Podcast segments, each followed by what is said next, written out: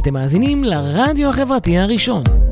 ועכשיו, חיות בדיגיטל, על החיים הדיגיטליים של כולנו, בהגשת נטלי רוגל, ורק אצלנו ברדיו החברתי הראשון. שלום לכולם ולכולן, צהריים טובים, ברוכים הבאים לפרק נוסף של חיות בדיגיטל, תוכנית על החיים הדיגיטליים של כולנו. בכל תוכנית נדבר על תחום מהותי, מחיינו, מהזווית הדיגיטלית שלו ועל ההשפעה שלו על החיים של כולנו, והפעם על חדשנות ודיגיטל, מזווית קצת שונה ממה שכולנו מכירים. החסות שלנו לפרק הזה היא למעשה המלצת ההזנה לפודקאסט שבועי מבית דה מרקר, בהנחיית גיא רולניק וענת ג'ורג'י. מי התנועה הרעיונית שמאיימת על פייסבוק? מה מסתתר מאחורי הקמפיין הסיני נגד חברות פרטיות? מה עובר על הילדים באינסטגרם? ומי הוא יזם ההייטק שחזה את נפילת נתניהו? בסוף השבוע קחו הפסקה מהחדשות והרחיבו את הדעת עם פודקאסט המרקרים. גיא רולניק וענת ג'ורג'י מגישים סיפורים ותחקירים בנושאים הכי מעניינים בכלכלה, ממבט מעמיק ואישי עם שורת מומחים ופרשנים באולפן. המרקרים בכל יום חמישי ניתן להזין דרך אפל, גוגל וספוטיפיי. שומעים שזה דה מרקר.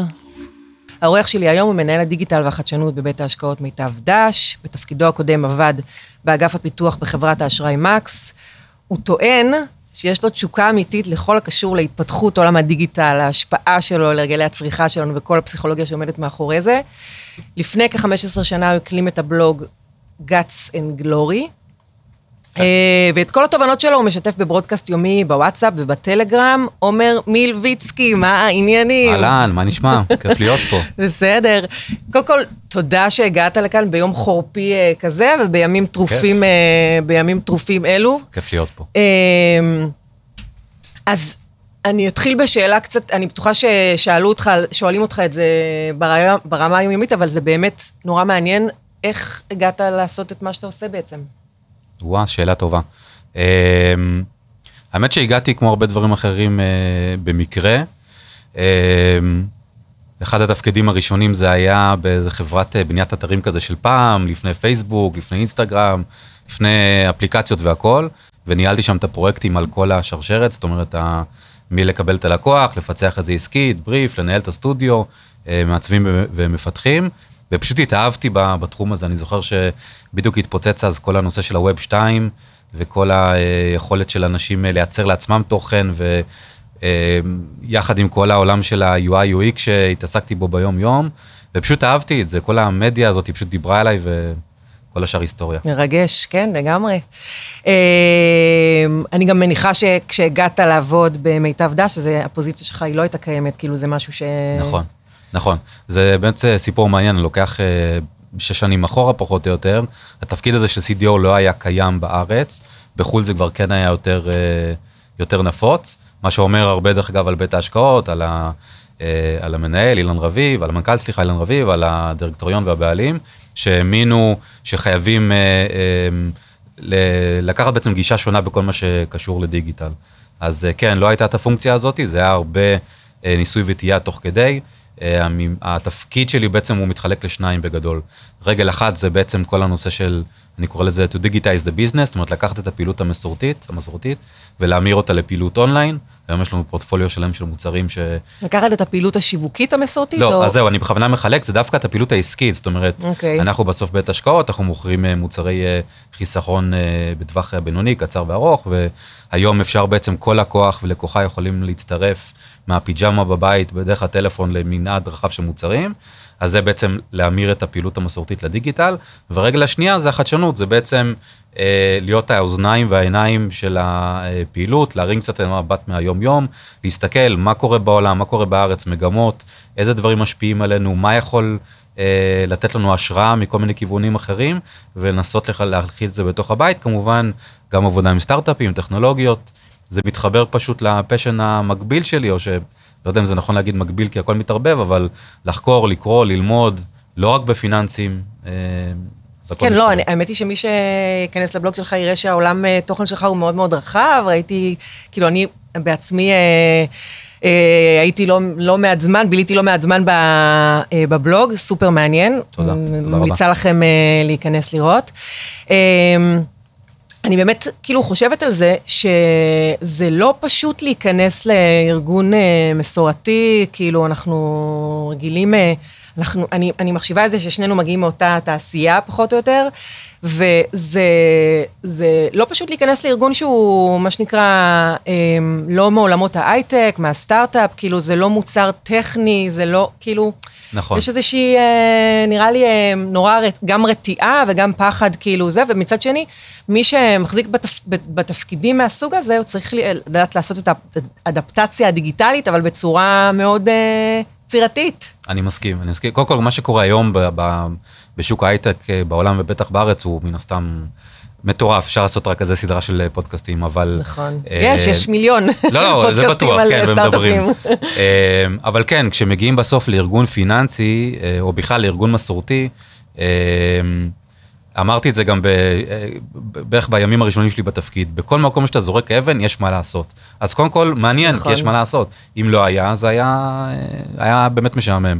אבל יש המון מה לעשות, ועדיין יש עוד הרבה מה לעשות, ובעיניי זה פשוט גם זכות וגם כיף גדול להיות בפוזיציה כזאת, שהיא מחברת באמת בין הצד העסקי, שהוא גם הוא עובר התפתחות כל הזמן, לבין הצד השיווקי, יום את אולי נתייחס לזה, וגם לגבי הנושא השירותי והדתאי וכל העולמות האלה, ובמיוחד זה כיף שאתה מסתכל קצת אחורה ואתה רואה את האבולוציה באמת המדהימה שהחברה עשתה. שוב, זה לא רק בגללי, אני לא עובד לבד, אני עובד בפורום, זה תודה ענקית באמת כמובן למנכ"ל, להנהלה ולכולם, אבל בסופו של דבר זה גם היחידות העסקיות. זאת אומרת, אם בהתחלה, רק לצורך הדוגמה, לא הבינו בדיוק מה התפקיד שלי, יכול להיות שגם אני לא בדיוק הבנתי איפה זה מתחיל וה-IT נגמר והשיווק, זאת אומרת, הרבה דברים חופפים, נכון. וזה בסדר, כי בסופו של דבר, וזה גם סוג של קלישה, אבל זה בסוף נכון, הדיגיטל זה אמצעי, זה לא מטרה. יש מטרות עסקיות, וכל אני קורא לזה תומכי לחימה, צריכים בעצם לתמוך בדבר הזה. הדיגיטל זה אמצעי כדי להשיג מטרות עסקיות, השיווק בעיניי הוא גם פונקציה סופר חשובה כדי להשיג את המטרות, וכל שאר היחידות המטה, או כל שאר היחידות ברחבי הארגון. אז זה פשוט מאוד מעניין לקחת ארגון שבא ממקום מסורתי, אבל כן לפחות רוצה להתקדם, כן רוצה להיות במקומות אחרים, לא מובן מאליו בכלל. ממש לא. גם בימים אלה. נכון, כי הפונקציה שלך לא קיימת בכל חברה, בין אם זה בתחומים הפיננסיים ובין אם זה בכלל, כאילו זה משהו שנראה לי רק עכשיו אולי מתחיל להתפתח טיפה. אז זה כבר נהיה קצת יותר נפוץ, שוב, ופה בעצם ארגונים מתחלקים, יש מקומות שפונקציה, שוב, עזבו כרגע איך זה נקרא, כי זה פחות רלוונטי, אבל יש מקומות שזה נמצא תחת השיווק. אני מדברת ספציפית גם על העשייה, כי אנחנו גם נדבר על זה בהמשך, אנחנו התחלנו לדבר באמת על הנושא הזה של לפרק את זה קצת, מה זה אומר להיות מנהל דיגיטל. כן, אז אני אספר על עצמי ועל המבנה אצלנו, כי שאלת את זה גם מקודם. אני למשל, אני לא עוסק בשיווק בתוך החברה. זה יותר במיקוד של פיתוח מוצרים דיגיטליים, שיתופי פעולה בהיבט הדיגיטלי, כמו שאמרתי, לקחת את הפעילות המסורתית, גם זאת שפוגשת לקוחות קצה, וגם מה שקורה מאחורי הקלעים, זה לא פחות חשוב, ולהמיר את זה לעולם הדיגיטלי. שילובים של טכנולוגיות חדשות, ובעצם לדחוף את הארגון, להתקרב לעולמות האלה. וזה שוב במקביל לפעולה, לעבודה השיווקית, ולעבודה המסחרית. יש מקומות שפונקציה... שלעבודה השיווקית יש מישהו שכאילו שהוא אמון על זה? יש את סמנכ"ל השיווק, בוודאי, אבל זה מה שבאמת יפה אצלנו, שיש עבודה באמת בפורום.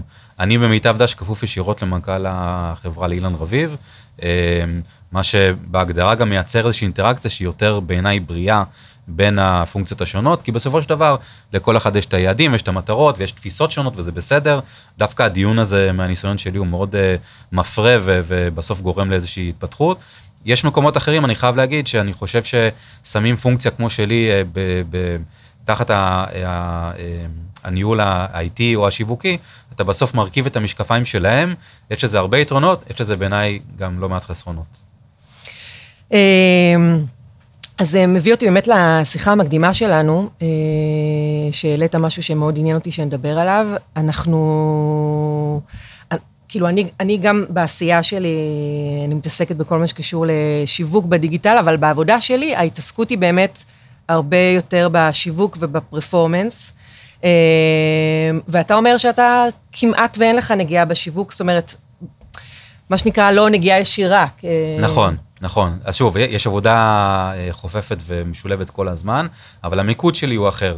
ושוב, זה כמו הרבה דברים, יש כל אחד נמשך וגם בסופו של דבר מתמקד בחלק מסוים.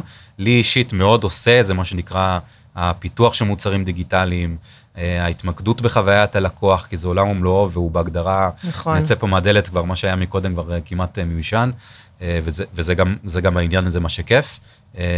כן, אבל שוב, יש שיתוף פעולה, אבל יש גם את החלוקה, הסוג של דיכוטומית של תחומי אחריות. אז תספר לנו קצת על הבלוג שלך, כאילו, זה משהו שאתה עושה כבר 15 שנה, כאילו, זה לא... כן. אתה יחסית מהחלוצים, נראה לי. אז זהו, אז אני מתקשר למה שדיברנו מקודם, אני נחשפתי לכל העולם הזה של הבלוגים, באמת זה היה יחסית בשלב התחלתי, ומאוד נמשכתי לזה. בהתחלה בכלל היה לי איזושהי אספירציה לייצר קבוצה של בלוגים תחת אותו מיתוג, מהר מאוד הבנתי שבוא ניקח את זה בפרופורציות ונתחיל עם אחד, פעם הוא נקרא קצת אחרת, אבל בסוף אותו עולם תוכן שמלווה אותי כבר שנים, ובתכלס הקמתי אותו קודם כל בשביל עצמי, כי... זה מייצר איזושהי מחויבות מבחינתי כל הזמן לבוא עם תכנים שהם רלוונטיים קודם כל למה שאני עושה באותה תקופה, אבל גם כדי לכתוב את התכנים אני חייב לקרוא, לחקור, להאזין, לצפות. בקיצור, אני חייב להיות עם יד על הדופק בהגדרה. לגמרי, זה גם מי שמצטרף אליך באמת לברודקאסט, אז באמת אתה ממש מעדכן ברמה היומית, כאילו, כן, על כל הדברים חדשים. אז זה כבר, זה פרויקט יחסית חדש, אני מאוד מאוד אוהב אותו, יש את הבלוג, יש את הניוזלטר שאני שולח בכל יום חמישי, גם כן מתכנים שהם קשורים לעולם תוכן הזה, ולפני כמה חודשים החלטתי בוא ננסה איזשהו ניסוי בשביל עצמי, והקמתי את הברודקאסט בוואטסאפ, שבימים ראשון עד חמישי על הבוקר, לפעמים זה אפילו במקביל לפיזור של הילדים וכאלה, ביס של תוכן ממש קרי, ככה קטן וקצר. אני הצטרפתי אתמול. מגניב, ברוכים הבאים. מגניב, לאללה, אתה צריך לעשות פודקאסט, אני כאילו... זה השלב הבא, כן. ממש. לעבור מהטקסטואלי לאודיו. לגמרי לעבור מהטקסטואלי לאודיו. אנחנו קצת לפני סיום, אז אני רוצה... אני תמיד מבקשת ממרואיינים לתת את מה שנקרא צדה לדרך שלהם, את הביטס אנד בייט שלהם לגבי אנשים שעובדים בתפקידים מקבילים, מנהלי שיווק, מנהלי דיגיטל, ככה לתת את שלושת הדברים שלדעתך הכי חשובים למי שנמצא בפוזיציות האלה. אוקיי. דבר ראשון, אני חושב שהוא כן מכנה משותף לכל מי שעוסק בכלל בכל סוג של תחום או מקצוע שהוא יצירתי. זה סקרנות, זאת אומרת, סקרנות צריכה בעיניי, זה לא תמיד קל ליישם, כן, אני מודה, אבל צריכה להיות לך סקרנות. צריך שזה זמן. בדיוק, בגלל זה אני אומר, זה לא קל, אבל צריכה להיות סקרנות, כל הזמן לחקור, ללמוד, להבין מה קורה, להיות עם יד על הדופק, כי בהגדרה קורים דברים מדהימים ברחבי העולם, ויש המון מידע ותוכן, כן, צריך לדעת לסנן, אבל סקרנות. דבר שני, בטח לכל מי שנמצא בכל סוג של תפקיד שהוא כולל בתוכו שינוי, זה הרבה סבלנות ונחישות, כי הרבה פעמים אתם תפגשו אנשים שהם לא חושבים כמוכם, ולפעמים זה גם בסדר, רוב הפעמים זה גם בסדר, כן. זה מייצר איזשהו דיון בריא, כמו שאמרתי, אבל אתם צריכים להיות מספיק נחושים כדי לא לוותר, וכן להתעקש על הדברים שאתם מאמינים בהם. שוב, כל אחד צריך לפרוט המלחמות, אבל זה, נכון. אני חושב שזה דבר חשוב. מאוד חשוב, בטח בארגונים גדולים, שיש המון פוזיציות ותפקידים, וזה, כאילו, אתה צריך למצוא את המקום שלך ולפלס דרך בין הטיפות בצורה... לגמרי, חובה. וכפועל יוצא מהנקודה השנייה, זה בטח אם אתם מובילים איזשהו שינוי, אז יש את תפיסת הספרינט והמרתון. יש דברים שבהגדרה הם מרתון, הם לוקחים זמן, הם מורכבים יותר, הם קשים יותר, קשה בטח לארגון ולמי שלא רגיל למרוץ הזה להצטרף אליו, ובמקביל יש את הספרינטים, זה צריך גם זה וגם זה, זאת אומרת לפעמים צריך את הספרינטים כדי שאנשים, שוב, שבאים מרקע קצת אחר, או פחות העולם הזה נגיש אליהם, שיהנו מהספרינט, יעריכו אותו, ומה שנקרא יעשה להם טעם, יעשה להם רצון להמשיך. ומצד שני יש באמת את המרתון, שזה דברים שהם יותר איטיים, אבל הם יותר מהותיים, הם יותר הארדקוריים, וגם בהם צריך להשקיע. אז תמיד לזכור את שני הנתיבים האלה. אני מסכימה איתך לגמרי. יש לי עוד משהו שרציתי לשאול אותך, אני פשוט ראיתי בבלוג שלך או בפייסבוק, אני לא זוכרת, שצפית בשידור החי, שבו מרק צוקרברג, נכון. יקירנו, שיק את המטאוורס וזה, וזה כאילו, זה היה משהו מאוד משמעותי, ונורא מעניין אותי מה אתה חושב על זה. אוקיי. בדיוק אתמול הייתה כתבה בטלוויזיה, בחדשות, שדיברה על המטאוורס, גם כן באיזשהו רובד מאוד מאוד בסיסי. אני יודע שאנשים כרגע, במיוחד כאלה שהם יותר מעודכנים, מתחלקים לשניים. יש כאלה שהם קצת מצקצקים וצינים, אומרים בסדר, זה בועה, זה... אני, יש לי נטייה כן להסתכל על דברים קצת בצורה יותר אופטימיסטית, ואני כן חושב שהולכת להיות פה מהפכה מאוד גדולה בתחום הזה. איך זה יבוא לידי ביטוי, זאת כבר שאלה אחרת. אבל אני כן חושב שהדבר הזה, שוב, למי שלא מכיר, אני לא יכול כרגע, אין לנו זמן לצלול לזה יותר מדי לעומק, אבל תחשבו על עולם וירטואלי, שבו אנחנו במקום הסמארטפון שמים משקפיים, קסדה איזשהו אמצעי, וגם זה ילך וישתכלל עם הזמן, וניכנס למציאות שהיא חדשה ווירטואלית, שבה זה כמו קנבס לבן וחלק, הכל יכול לקרות שם. אז ברגע שהכל יכול לקרות, כל הקונספטיות שהיום אנחנו מכירים ותלויים בהם, השתנו לגמרי. סתם דוגמה, אתמול בכתבה, דיברו על עולם של לימודים, למשל. כן, זהו, ראיתי את זה אתמול, בגלל זה חשבתי שלדבר איתך על זה. אותי באופן אישי, זה מפחיד בטירוף, בעיקר בהקשר של חינוך וילדים.